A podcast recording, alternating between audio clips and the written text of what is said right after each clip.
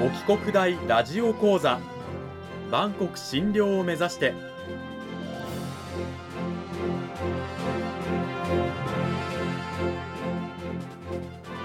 番組タイトルにあるバンコク診療とは世界の架け橋を意味する言葉です。この番組はアジアの十字路に位置するここ沖縄にある沖縄国際大学で日々どのような研究や教育が行われているのかを発信していく番組です。案内人はラジオ沖縄アナウンサー小橋川響が務めます。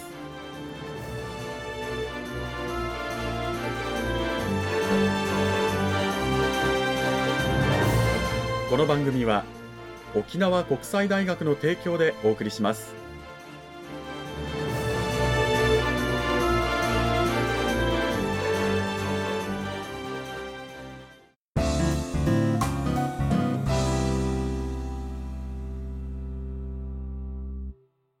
お帰国大ラジオ講座、さあ今週からに週にわたって沖縄国際大学総合文化学部社会文化学科の新里孝之先生を迎えてお送りします。新里先生、今週からよろしくお願いします。よろしくお願いいたします。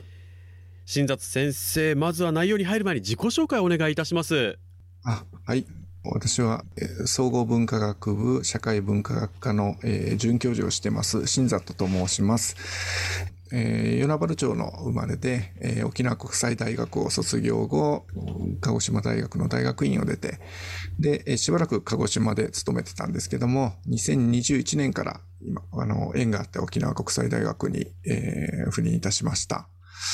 で、研究分野は、えーと、九州南部の地域ですね、えー、鹿児島県にいたので、そこの地域でずっと、えー、調査してたもんですから、えー、九州南部地域から南東にかけての、えー、文字のない時代の先史時代の研究が、えー、考古学なんですけども、それが、えー、主になります。で、大学では、えー、考古学関係の講義とかですね、えーと、学生の演習等を受け持っています。で、大学院でも、えー、先史文化の、えー、方の研究講義を受け持っています。母校ににせんにじゅういちねんに帰ってこられたというですね、新里先生、その新里先生を迎えて今週からに週にわたって講義タイトルは交流・交易から見る南東先史時代となっています。あの南東先史時代、南の島の先史時代というふうに書くんですが、なんとなく意味はわかるんですけども、南東先史時代、これどういった時代なんでしょうか。そもそも南東ってどういう地域なんでしょうか。はい、えーと、南東というのはあの琉球列島、えー、琉球諸島、南西諸島とあのほぼ同義なんですけども、えーと、尖閣諸島とか大東諸島を含むか含まないかっていう、まあ、違いはあるんですが、大体同じような、えー、範囲を示していると考えていただいて結構かなと思います。で、えーと、これは日本のですね、正式な歴史書である食日本紀という、えー、その書物の中になな世紀の終わり頃の記事に初めて登場します。で、沖縄国際大学でも、えー、講義名としてこの南東という言葉をよく使うので、えー、私は、えー、今南東という言葉をよく用いて琉球列島のことをお話しすることが多いです。はい。その先史時代ということは、まあ、だいぶ昔だと思うんですけれども、どれぐらい昔になるんでしょうか。はい、これはもう地球上でですね、えーと、各地域によって違うわけなんですけども、文字による記録がない時代ですので、それはもう地域によって違いますから、えー、先史文化、先史時代っていうのがですね、沖縄の場合はだいたいせんねんまえまで先史時代がずっと続くわけなんですけども、えー、他の地域でもですね、例えば、えー、中国なんかは文字が早くから出てきますので、えー、歴史時代に入るのが早いですし、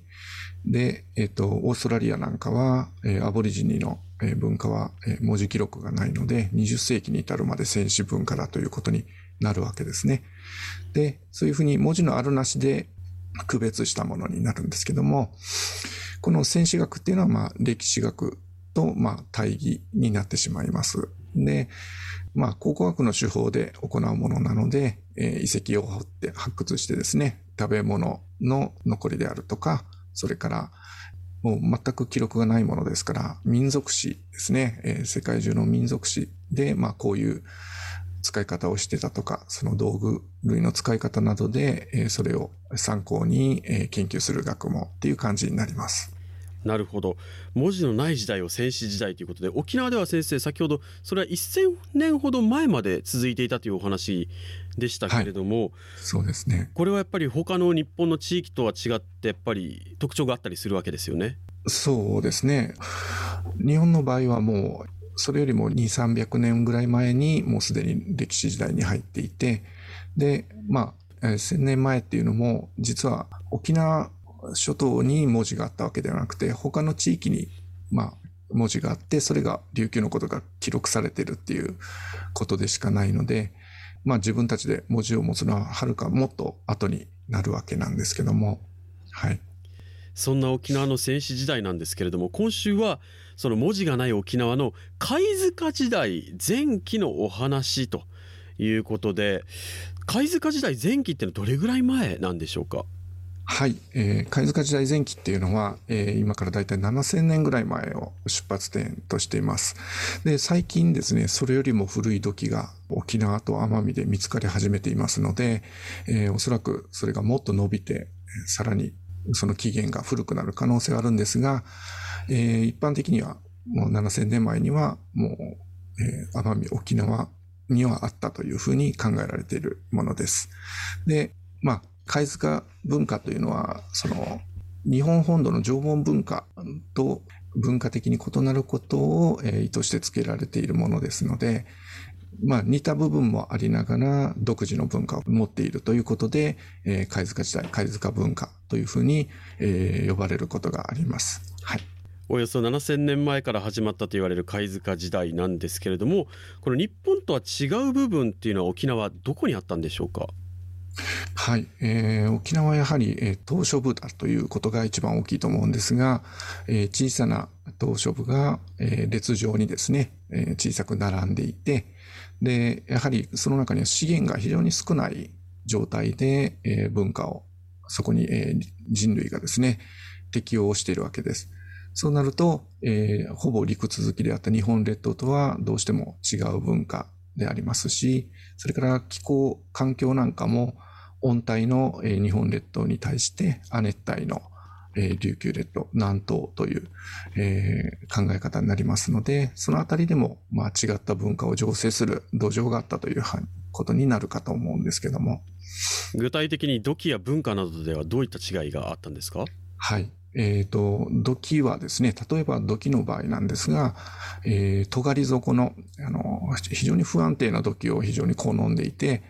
で、あの、まあ、使い方としては、あの、石をですね、下に置いて、四脚のようにして建てたとか、砂を掘ってですね、埋めて建てたんだという考え方はふたつあるんですけども、それに対して本土というのは、九州本土というのは、その尖り底の時代もあるんですけども、基本的には安定的な平底の土器を、えー、作り続けます。そして、土器の基面に、えー、縄を転がした。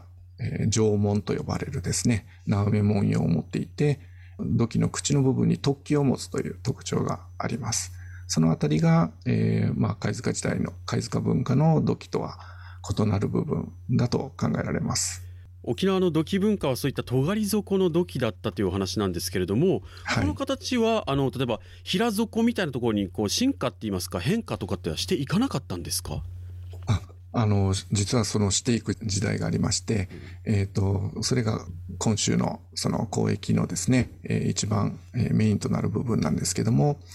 九州から、えー、大量に平底の土器が、えー、持ち込まれる時期なんですけども、今からよんせんねんまえなんですが、うん、その頃に、えー、南東の土器もですね大きく変化します。平底になってしまいます。ところが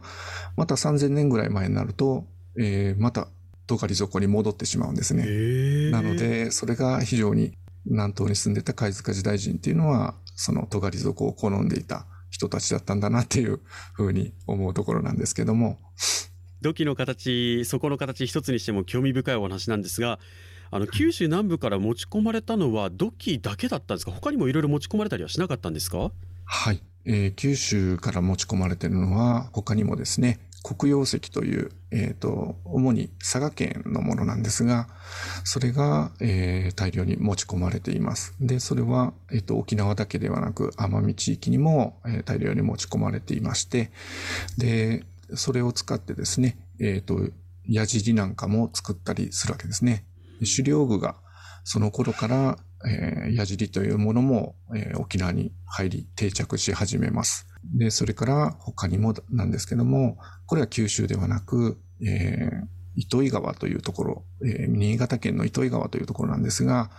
えー、そこからもですね、えー、翡翠、それが、えー、直線距離でせんごひゃくキロもあるんですけども、その距離をですね、はるばる沖縄まで、えー、もたらされるっていうことが、えー、分かっています。さんぜんねんよんせんねんほど前からもうせんキロ以上離れたような場所から物が運ばれてくる、まあ、交易のようなものがその時代すでにあったということなんですね。はい、そういうことです。あの交易交流というとね、琉球王朝時代をイメージする方多いんですけれども、すでにこの時代から沖縄は海を通してさまざまなものをその島内に持ち込まれ、文化に影響があったということなんですね。はい、そういうことです。この時間は沖縄国際大学総合文化学部社会文化学科の新里孝之先生にお話を伺いました。新里先生、どうもありがとうございました。ありがとうございました。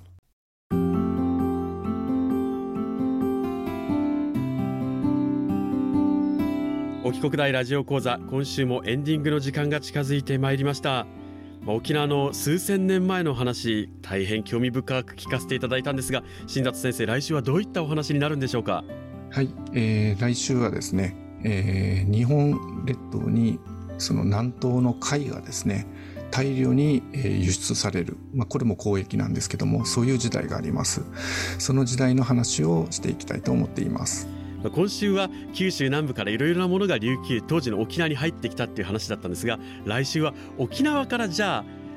本土の方に、日本にどういったものが、まあ、輸出といいますかね、えー、出ていっていたのかという話になるということですね。皆さん、来週もぜひ楽しみにしていてください。